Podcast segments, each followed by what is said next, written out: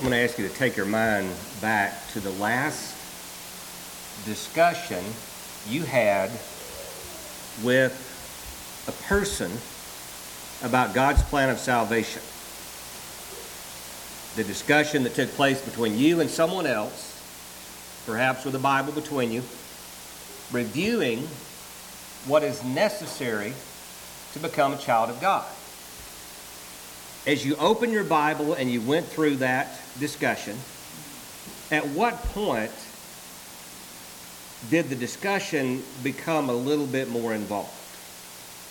I.e., at what point was there some disagreement? Well, if you take your Bible and you go through the plan of salvation, you know that the Bible teaches that you must hear God's word. That's obvious. In fact, that is stating the obvious. You can't believe what you don't know, and you can't believe what you haven't heard. So that probably was not the sticking point. Most people that you would take a Bible and study with believe that Jesus is the Son of God. And they know that they have to be- believe that Jesus is the Son of God. But then you go to the other passages that emphasize repentance. You, you have to have a change of mind that leads to a change of action. Was that a sticking point? Probably not. Most would agree. That's, that's something that you need to do if you're going to be a disciple or a follower of Jesus. You can't just continue to live the way you always have. What about confession? We see that they confessed their faith during the first century. Is that a sticking point? Well, if you believe Jesus, if you believe that he is the Son of God, then confessing as much is not really going to be an issue. Now, you know where we're going with this. It's that next step, isn't it? That's the one where the discussion can sometimes be prolonged. And that's the point about baptism. Well, there's different responses that someone might give if you tell them why we believe that baptism is essential for salvation. They can disagree with that. They can say, well, I don't believe it's necessary for salvation. In fact, I believed that when I confessed or repented or expressed faith in Christ, I was saved at that point. No, I believe in baptism, but I believe that baptism is an outward expression of an inward faith, and for that reason, it's something that I did later. I didn't see it as being a matter of urgency. It wasn't something that was essential.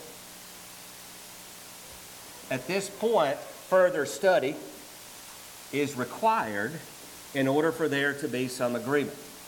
You've heard me say this, and I've said this for years, but when, when, when two people disagree on the same point, either one or both is wrong when it comes to the objective standard of God's Word, which we saw in our study last week, is the objective standard. And this is why we believe that what one believes makes a difference.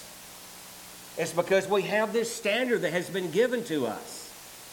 But when we have one standard and two people looking at that same standard and they don't agree, either one or both is wrong.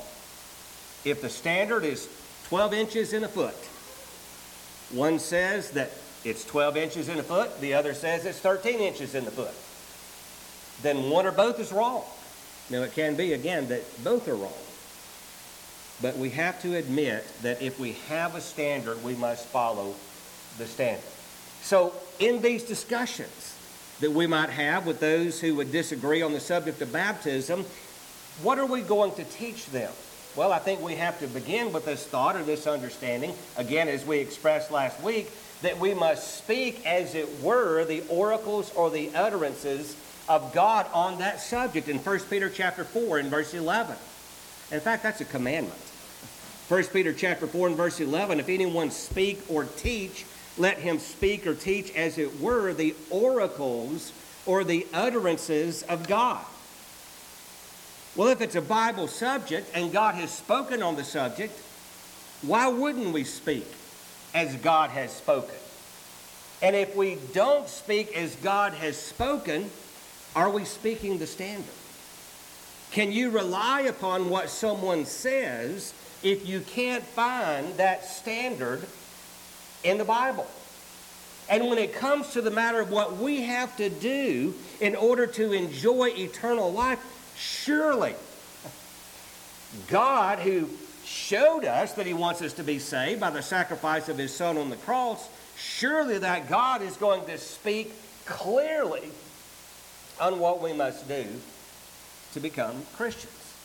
So if I'm going to speak on the subject, if you're going to speak on the subject, and the subject is addressed in the Bible, then we must speak of that subject in the way that God has spoken.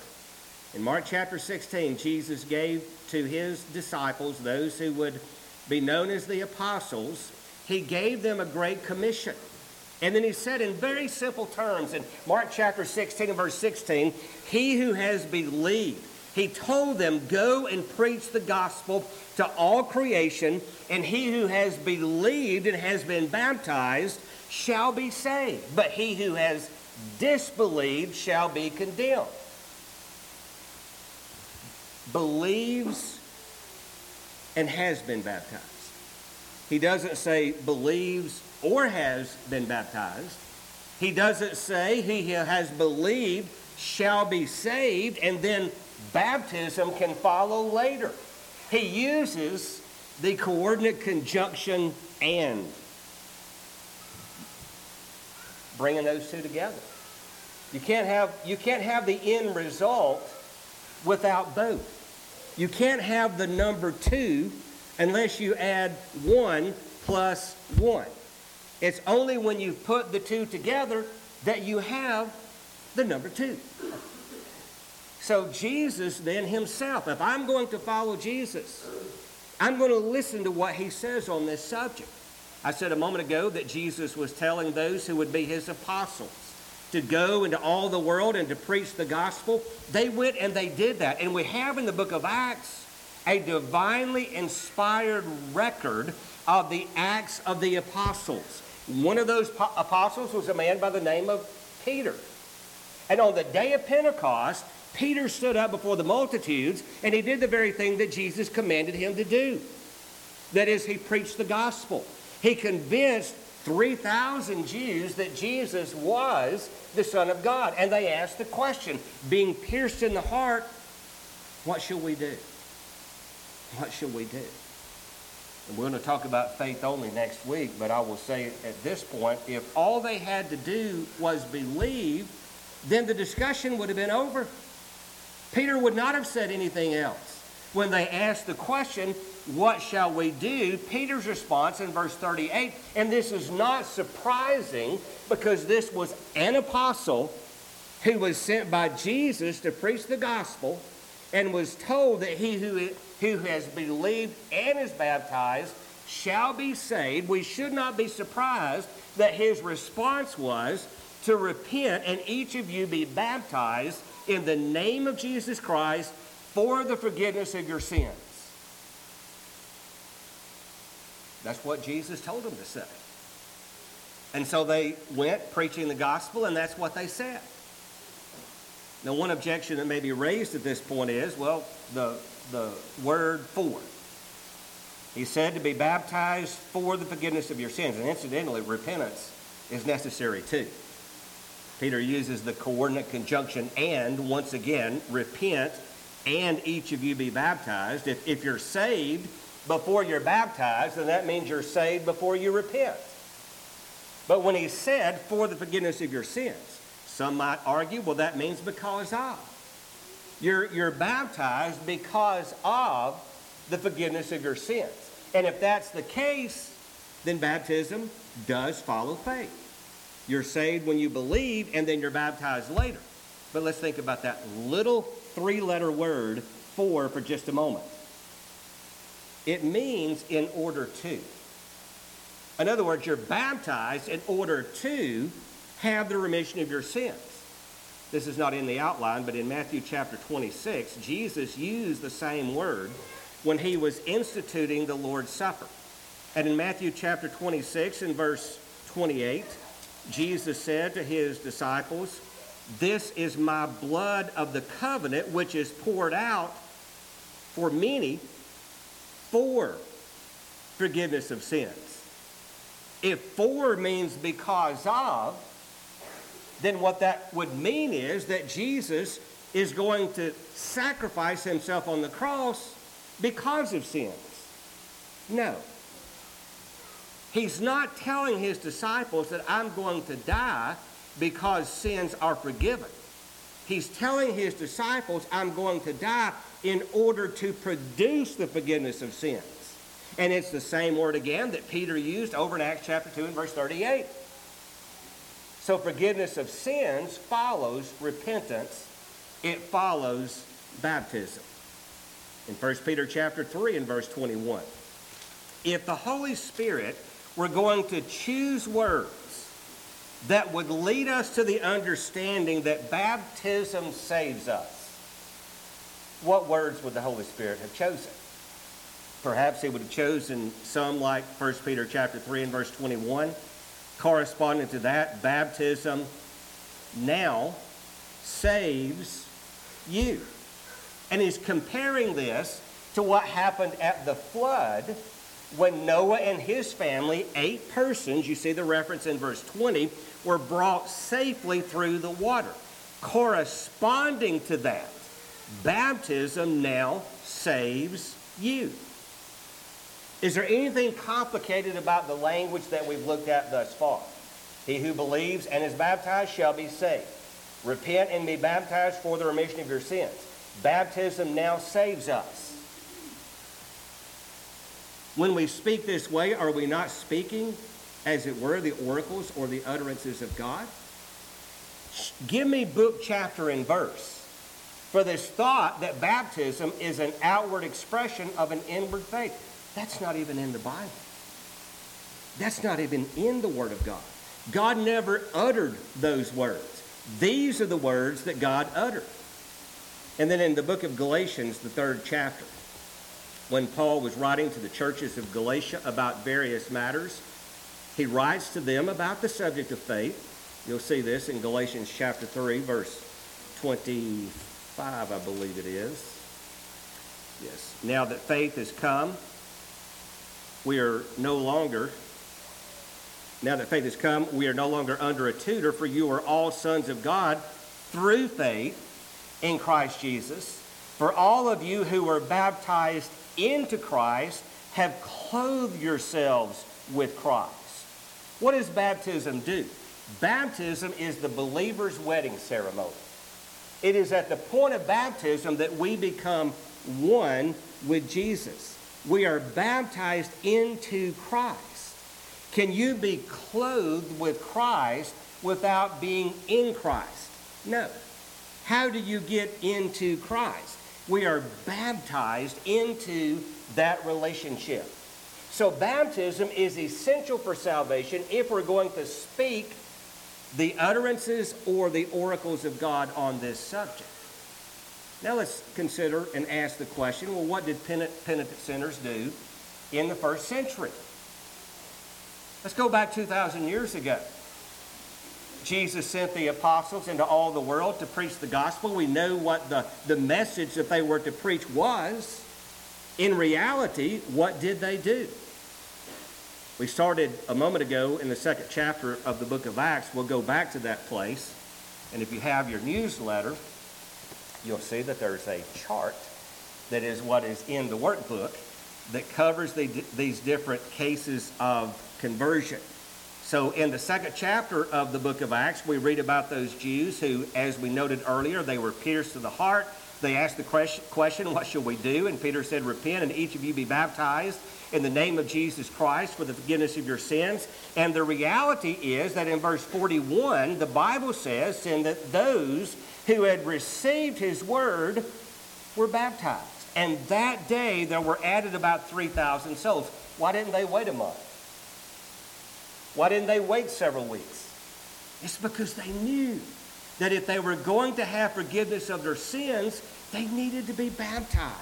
That's what Jesus commanded, and that's what Peter taught them that they must do in the eighth chapter of the book of Acts, after the stoning and the death of Stephen. The, the disciples who had came together and made up the church at Jerusalem were dispersed because of a great persecution that began. Saul, who would become the Apostle Paul, was the leader of that persecution. But we read in the, the eighth chapter of the book of Acts, we read about a conversion that took place as Philip, an evangelist, traveled north to Samaria and he preached the gospel. And the reality of what happened 2,000 years ago is stated in these two verses.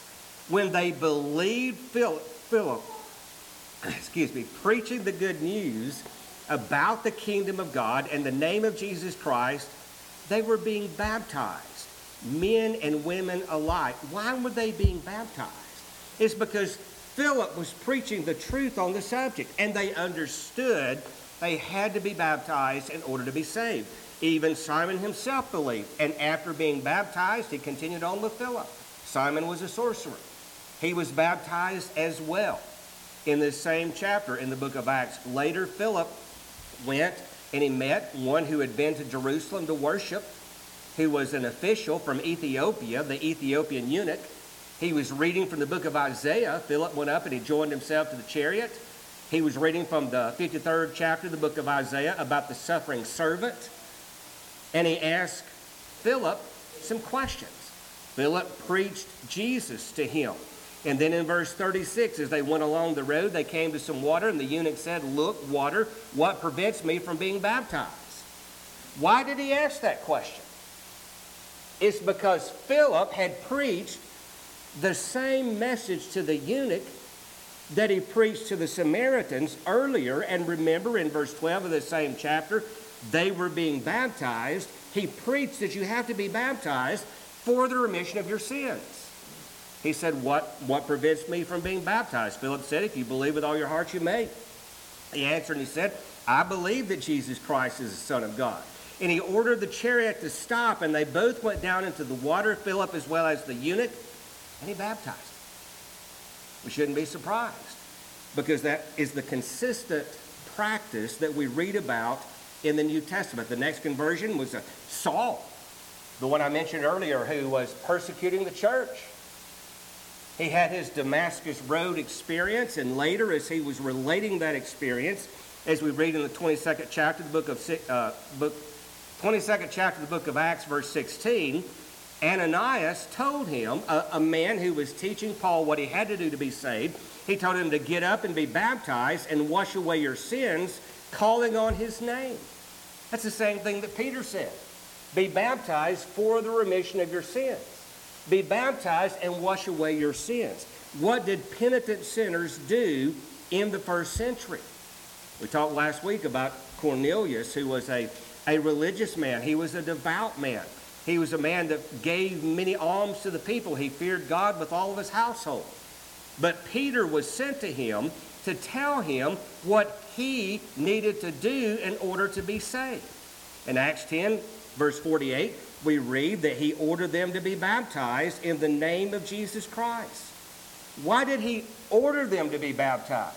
Because Jesus had ordered Peter to preach, He who believes and is baptized shall be saved. The message wasn't different for Cornelius from the message that was preached on the day of Pentecost that resulted in the salvation of 3,000 Jews in the 16th chapter of the book of Acts on his second missionary journey as Paul came to Philippi.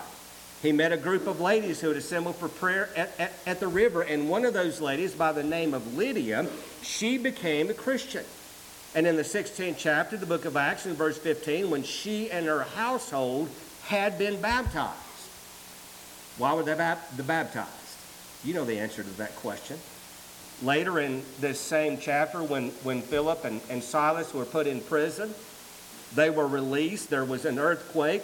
The jailer came to Philip, came to Paul and Silas, excuse me, came to them and asked in verse 30, Sirs, what must I do to be saved? They said, Believe in the Lord Jesus and you will be saved, you and your household. Aha, so that's all you have to do. No, verse 32, they spoke the word of the Lord to him together with all who were in his house. He took them that very hour of the night, that is, the jailer took Paul and Silas He washed their wounds, which was evidence of repentance on the part of the jailer, and immediately he was baptized. He and all of his household. Why? Why didn't they wait? If it were an outward expression of an inward faith and they had already been saved when they believed, Peter would have, uh, Paul would have said nothing. They didn't wait because they knew baptism was essential.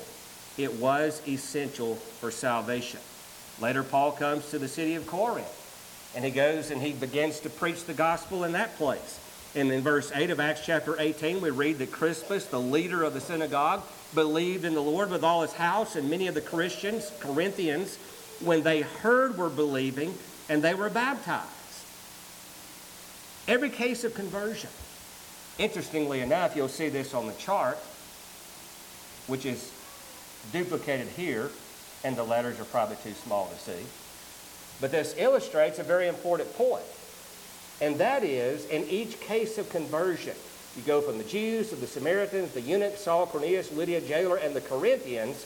They heard, they believed. Repentance wasn't mentioned in each case, but each case dictated what was going to be said. Same with confession. But in all cases, you see baptism mentioned. So, why is this the sticking point? Why is this so difficult for people to accept? We believe what we want to believe. We believe what we've always been taught. And sometimes truth is difficult to accept. But if we're going to speak, as it were, the oracles or the utterances of God on the subject of baptism, then we're going to teach what the Bible teaches on that subject.